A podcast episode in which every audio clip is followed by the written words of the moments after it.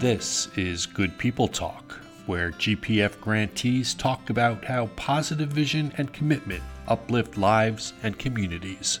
In western Pennsylvania, outside Pittsburgh, Giselle Fetterman and Kristen Michaels are doing just that. The founders of For Good PGH are injecting hope and aspiration to residents of once thriving but now under resourced Braddock and surrounding communities. For Good PGH is creating a culture of care, compassion, inclusivity, and empowerment. Visit goodpeoplefund.org or forgoodpgh.org for more info. Here's Giselle and Kristen with GPF Executive Director Naomi Eisenberger. Giselle and Kristen, you have created something I think very unique in Braddock, Pennsylvania. Something not only unique, but extraordinarily impactful for the residents of that area. Tell us a little bit about Braddock and the extraordinary challenges that are endemic there.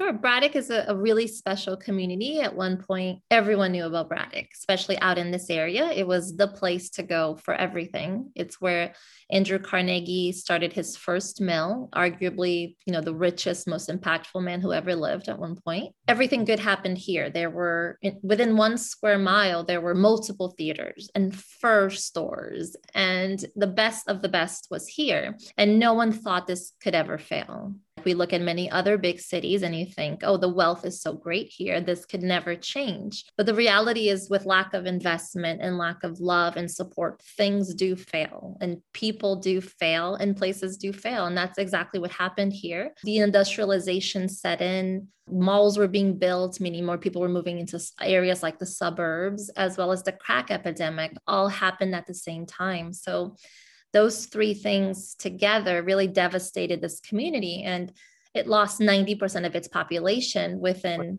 five to 10 years. So it went from a 20,000 person high density community to less than 2,000 residents. And wow. that's when violence and drugs set in because you have unemployment, you have drugs running rampant, and all of these things really caused a big devastation to our community. I hadn't realized that it was as big as that at one time. Everyone who could afford to leave left. So you were left with these two groups either I'm never leaving or I can't leave. And our goal was always to create a space where those who left wanted to come back and were proud to come back. And that we were more than just two categories, right? Like, how do you create amenities for who stayed behind? And how do you show those who left that this is a place still worthy of of you living here, of you working here, of you playing here? How did you end up there? Giselle? You know, I came to this country as a young immigrant. I think my mom was pretty impulsive. I probably get that from her. Um, we moved kind of overnight to America, and I, I think I've carried her spirit, which is how I ended up before Braddock in Newark, New Jersey, ultimately in Braddock. I think I was always uh, always had a bit of wanderlust was always searching for my my place but i always wanted to live in places where just living there makes a difference just buying a home there makes a difference just paying taxes there makes a difference. And newark was where i was drawn to for a while and worked there had a nonprofit there. And braddock was kind of a similar journey. I read an article about braddock. What drew me to braddock at the time was abandonment. I had never experienced abandonment. I've always lived in big cities. And this idea of you fleeing your home and everyone of your neighbors doing the same at the same time was really it wasn't something i could picture. How do you walk away from your home and leave behind your wedding pictures and your children's rooms? I mean that's what people did. People left with what was on their body and left their entire lives behind. So I, I read about this community i studied more about it and i wrote a letter to the borough of braddock and shared that i wanted to visit and and see it up close and learn from it and my husband, now, who at the time was mayor, received my letter, called me, and I came to visit. And then, of course, of course, he fell madly in love with me when I arrived. And that's how I got to rent. Tell us a little bit about For Good PGH. It took me a while to realize after I start, connected with you both. I said, no, wait a minute. Well, what's the free store? What's the Hollander Project? So we have a branding problem. We're working on yeah, it. Yeah, yeah, you do. Um, For good happened because Giselle and I became very close. We did then and we still now just talk all day long. Giselle and I go back and forth between talking about really sad, you know, social issues to being like, "Did you see Below Deck last night?" You know, we knew that we had something that we needed to capitalize on because we both care so passionately about the same things. And so in 2016 we started talking about doing something together. We didn't know what that would look like we had a million different ideas. We bought five different websites because we were like, we're going to do this and we're going to name it this. We're going to do this. We're going to do this. And finally, in uh, 2017, I, I remember I had this moment of being like, okay, we're never going to do anything because I knew Giselle well enough at this point that we're never going to do anything if it's something that's restrictive because Giselle comes every other day with a new idea and something that you know we want to tackle and move on to. So the idea of for good happened because we were like we need something vague something you know an umbrella that we can do all sorts of different things under. So that i remember saying giselle I, I, remember saying like what about this? You know and it's and it's vague and we know it's vague. And what can we do? Is, is that okay? Can you have an organization that just is is says we're going to do good and what can we do with that so we start we started with that, the idea that it was an organization that was going to do good. What does that mean? You know, we'll figure it out. That's how it started and then our first initiative was actually Hello Hijab. Do you want to talk about that a little bit? Yeah, I think this is what this is ADHD in action. Like this is what this is how a uh, an organization with ADHD works. It was like let's just create an umbrella where we could do a ton of different things and not limit ourselves or or feel trapped to one thing because we care a lot of, about a lot of different things and also the needs change a lot of our work is reactionary you know we hope to get to a place where we can build from scratch but i think right now we're still putting out constant fires right. but at least now we have the foundation to be able to do that so hello hijab was our launch initiative under for good it was the height of the muslim travel ban it was our Muslim friends having personal attacks against them, and it was feeling utterly helpless and hopeless at times. You know, you feel really small when there's such a global issue to tackle, like a Muslim travel ban against our Muslim neighbors. And the way that I usually work is like I cry for a few days. You know, I really feel it, I really let it travel through me, and hopefully the inspiration comes from there. And I probably called Kristen in the middle of the night or like text her in the middle of the night and was like, okay, just I know what we're going to do. So the idea was we know we can't always reach adults. I believe in second chances. I don't believe anyone is irredeemable, but sometimes you can't reach them. And maybe we can start with kids. And Hello Hijab was a way to diversify playtime. What we did is we created Barbie sized hijabs, which is the head covering many Muslim women wear. And we would show children that, you know, here is your Barbie doll, here is your Barbie doll with a headscarf. It has not changed your doll. And before we did that, uh, I reached out and met with several Muslim organizations in the area. And I asked a lot of questions. I said, you know, did you have a doll that looked like you when you were a child? Did you have representation in playtime? Like, did you have this? And we had grandparents that would say, I didn't, but thanks to this, my granddaughter now will. And once we had buy in from our local Muslim partners, we knew we had something good and Hello Hijab was born. It quickly went viral and national and international. Letters and emails from all over the world came in saying, like, I just told my friend at school that I have a doll that's beautiful like her, or this doll looks like my friend's grandparents. You know, it was really amazing. And it showed that this little nonprofit in Braddock, PA had a voice found a way to make its voice known. And eventually, Mattel, because Mattel had never made a Barbie with a hijab you know, multi-billion dollar company. But they finally came out with a, it was that Olympian who wears a hijab. They made a doll for her. And they were not able to say they were the first ones who did it. We actually were in, in stories with Mattel where they said actually the first hijabi doll was by a nonprofit in Braddock called Hello Hijab. Right. that was what, two, 2017? 2017. It, it felt like something that needed to be done. And I credit Giselle for this. I am certainly more of the worrier and the how are we going to do this and what's the end game and what's the next step and giselle's like let's just do it and we did and the looking back on it because we still have hello hijab we still sell them we never you know we never scaled it we never made it this giant thing but for me it was a really good lesson of that wasn't the point right? The point was to make sure this was available. The point was to spread this message.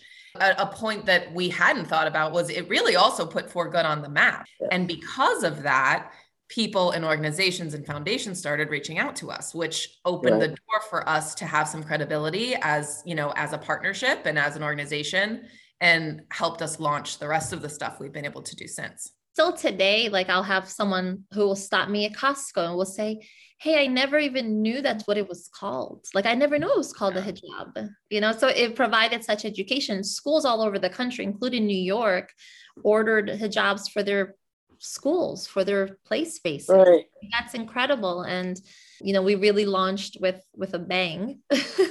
yeah, I would say so. Let's talk a little bit about the Hollander project and the free store. Yeah, so a local business owner who owned a property that was unused. It was empty. It had been empty for years. And he had approached Giselle and said, You know, I have this space. I feel badly that it's not, you know, contributing in any way. If you have an idea, you know, let me know and let's talk. That conversation from him turned into a conversation between Giselle and I.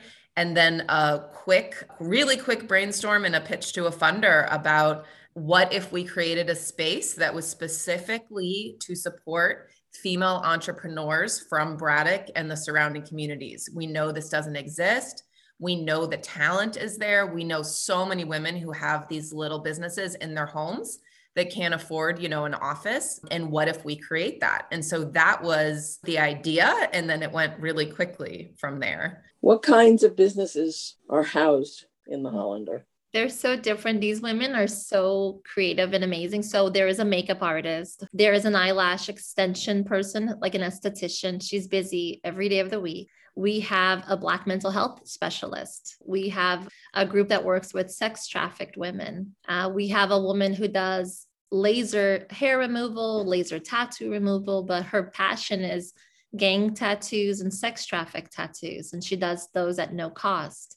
So none of them compete with each other. They're all incredibly talented in completely different fields but they all share a space. You know, there's a notary public, there is a cleaning company, there is a group that works with CYF when a family is possibly going to lose their children. What support can you provide them with? You have these different women with different passions and talents in the same building, learning from each other, leaning on each other. We also have a nonprofit in the building, which is Hoop, which works with families who lost a loved one to gun violence. And they all lean on each other. And it's really it's been amazing to see them all come together too. Not only individually in their own work but they promote each other mm-hmm. because they're not competition to each other. And they've created a community i am assuming. Definitely. Absolutely. yeah. They are amazing. And now we have the dance troupe that's coming back I'm so excited. I can barely talk about it. There was a local dance troupe in Braddock from, I believe, 2015 to 2018, the Royal Outlaws. They are all kids from the community. They are very serious. They practice really hard. When we learned about them, we knew that they didn't have a practice space. They were practicing in the library without music or outside. And so when we had the opportunity to take on this building, we just immediately thought, can we also make this a home for this dance team? So our back room actually was, our back studio was completely created for them and they practiced in the Hollander for the first year that we were open but the basically the the team wasn't able to fund itself so they weren't able to keep the the team going and that's just unacceptable and so we've been working with the coach who wants to bring the team back. So we've been helping her build a budget, um, do fundraising, get sponsorship. But it's so much more than a dance team. I mean, they take the kids on trips, kids who have never been out of Braddock, kids who've never seen the ocean. You know, it's really important. And so I'm sure you can hear the excitement in my voice. They're just so excited, and I we can't wait to have that energy back in the building. You know, the the the pandemic definitely took our communal energy down a bit. And so to have these kids back is going to be just so exciting for everybody.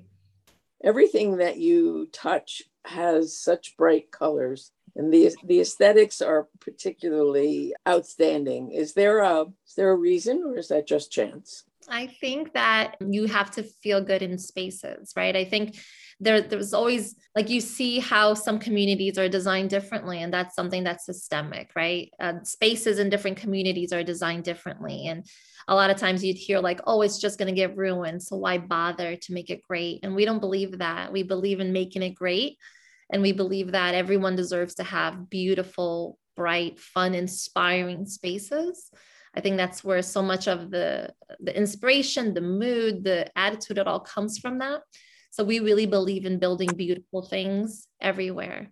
And that I think communities rise to support that. The communities rise to keep them up, to keep them clean.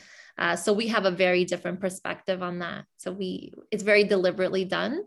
Um, and we have people constantly who just pull over to take a photo of our art or the color or our signs. I think everyone deserves spaces that feel beautiful. It really just happened. And when we started this and people started hearing about it, people reached out to us. Our mural on the outside of our building was done by this amazing artist, Ashley Hoder, who heard about what we were doing and was like, Can I do a mural? We never even asked her what she was drawing. And she drew these three gorgeous, powerful yeah. women. And this other muralist, um, we had this group from a local high school of kids from what were they called again? Global Minds, kids from 26 different countries yeah. came in and painted these girl power, woman powered paintings that we have in our space even before it was done. And it's you know what Giselle said is you know some people say like why why bother? But you know we redid our both of our lots outside the Hollander are beautiful and I can't wait to show you someday.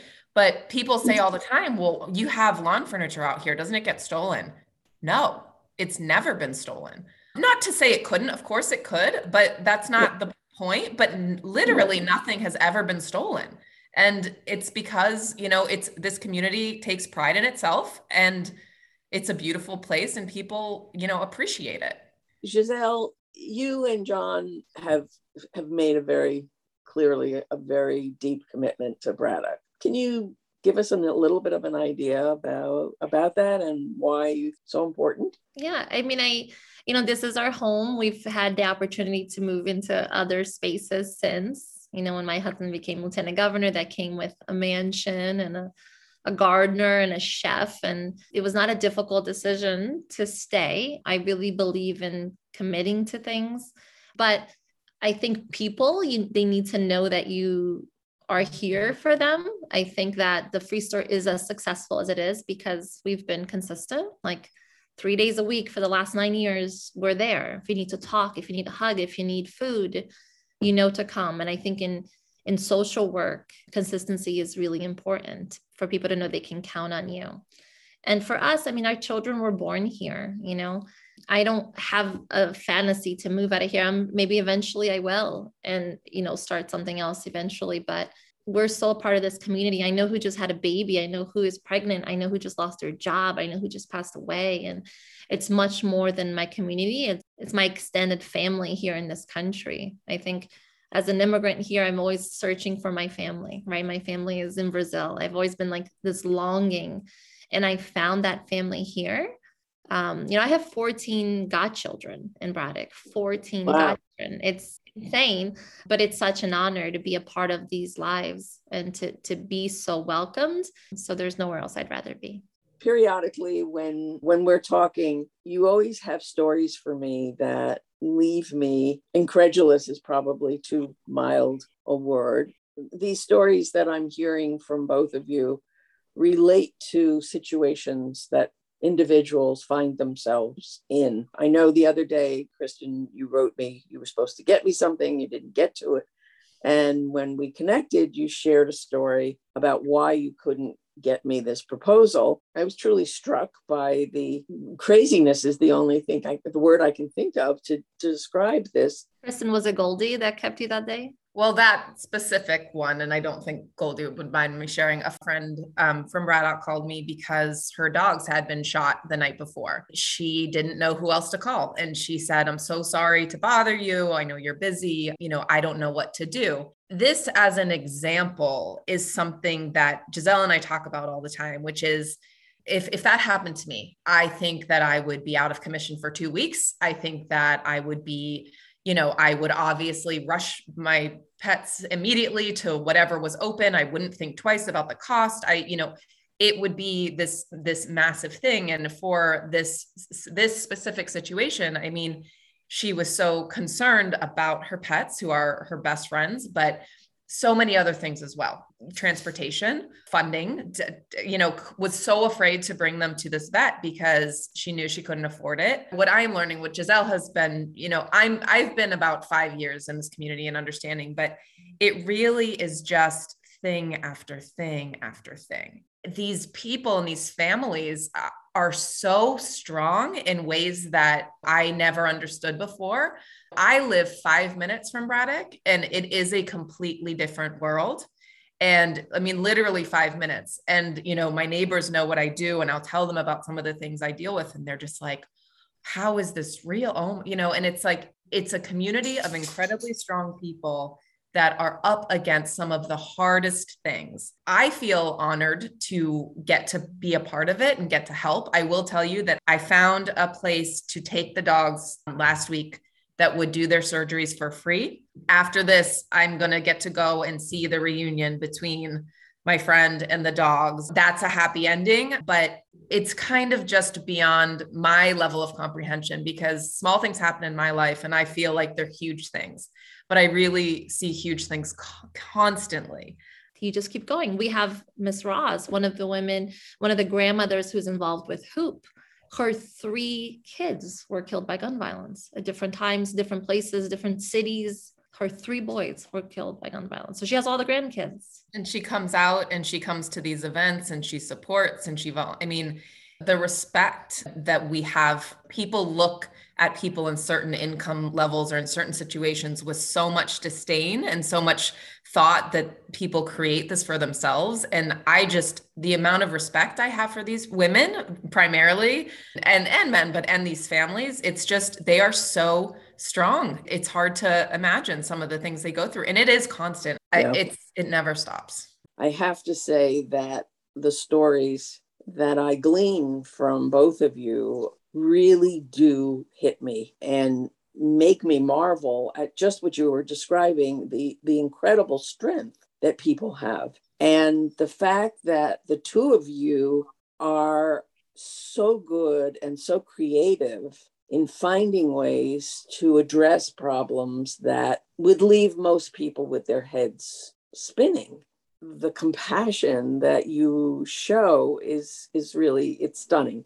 Let's just end up a little bit in talking about the pandemic. We were really the first organization making sure that families had masks locally and sanitizer and toys when we asked families to stay home. You know, the beginning was really hard. I remember Kristen and I were like, oh my God, we're going to have to be stuck home with our kids. How can we make it easier for families who don't have as many things to entertain them with? So I think the first thing we did is we reached out to Playmobil which is a children's brand, and we were able to secure a pallet plus of toys. We delivered toys to every home in town who had small kids as like, thank you for being home with them. Here's some things to kind of help make it a little less hard. The free store had to close for a bit. We had to figure out how to safely be able to work again the free store was designed for us to be on top of each other, hugging each other, loving each other, and breathing on each other, and this whole thing that we had built suddenly didn't work anymore as this model. So we closed down for a bit. We had to add an extra exit. We had to create distancing systems. And we reopened and we were busier than ever. I think for me, the hardest thing through the free store has been seeing the change in my families. We had a lot of families who were donors who now suddenly were in line for shopping. And we always celebrate when a shopper becomes a donor or a volunteer. It's always an exciting thing. Um, it was very hard for me seeing it happen the other way. Um, so that for me, I think was the hardest part was was seeing that change in those families. Um, and then at the Hollander, we've had a million things happening simultaneously. Yeah, on the Hollander side, I think the the sad part to see is that, you know, in the year we had about a year and a half before the pandemic and we were doing so much programming for entrepreneurs and for co- women to advance their careers. So we were doing professional development workshops and marketing workshops and grant writing and all of that. And, and in person, you know, it, this is an in-person community. People aren't going to go to a marketing workshop on Zoom quite as readily. So we were together in our space. And once the pandemic hit, we really had to just take a step back from that and switch to meeting immediate need. So you know, we, like Giselle said, we certainly hope to get back to a place where we're being more proactive but also we were so lucky to be in a position to to be reactive. So over the course of the pandemic i mean we have done so many giveaways. We did you know giant eagle gift cards to people. We did bus passes. We did um, pet food giveaways and clothing and we feel lucky to be able to pivot as quickly as we have for what's going on. You know, again, we certainly hope to get back to the more aspirational pieces of our work. For now, we're just doing all we can. And now we're really trying to get folks vaccinated, which is a challenge. But we had a, a successful clinic um, a couple weeks ago, and we're definitely going to host another one and just keep going because we want our families to be safe and healthy. So we had a clinic last week. Was it last week already? Yeah. It was last week. And, you know, Kristen and I have been hitting the drum on this, of course, but we're like, how like we need more people to, to talk about this. So we one of the young girls that we work with, she was the Braddock Youth Project, which was the the summer employment program John started years ago. And then she worked with us at the Hollander. She helped design that space. And, you know, I was good friends with her mother. Her mother died of COVID three months ago and left behind four kids, including Michaela. And Michaela was in college at the dorms, which was her dream. She had to withdraw. She's now at home doing like community college online to help raise her siblings. And I invited her to speak with me at the press conference. And uh, she was very nervous, but she did an amazing job. And and she shared, you know, she's like, my mom was, she was gonna go next week. She was gonna go the next week. And she was going the next week and it, she never went. And she got sick and died and left behind four kids. And Michaela is this young beautiful, thriving kid who now her life has completely changed and now she has all these responsibilities that she shouldn't have. That's someone people can really see and connect with.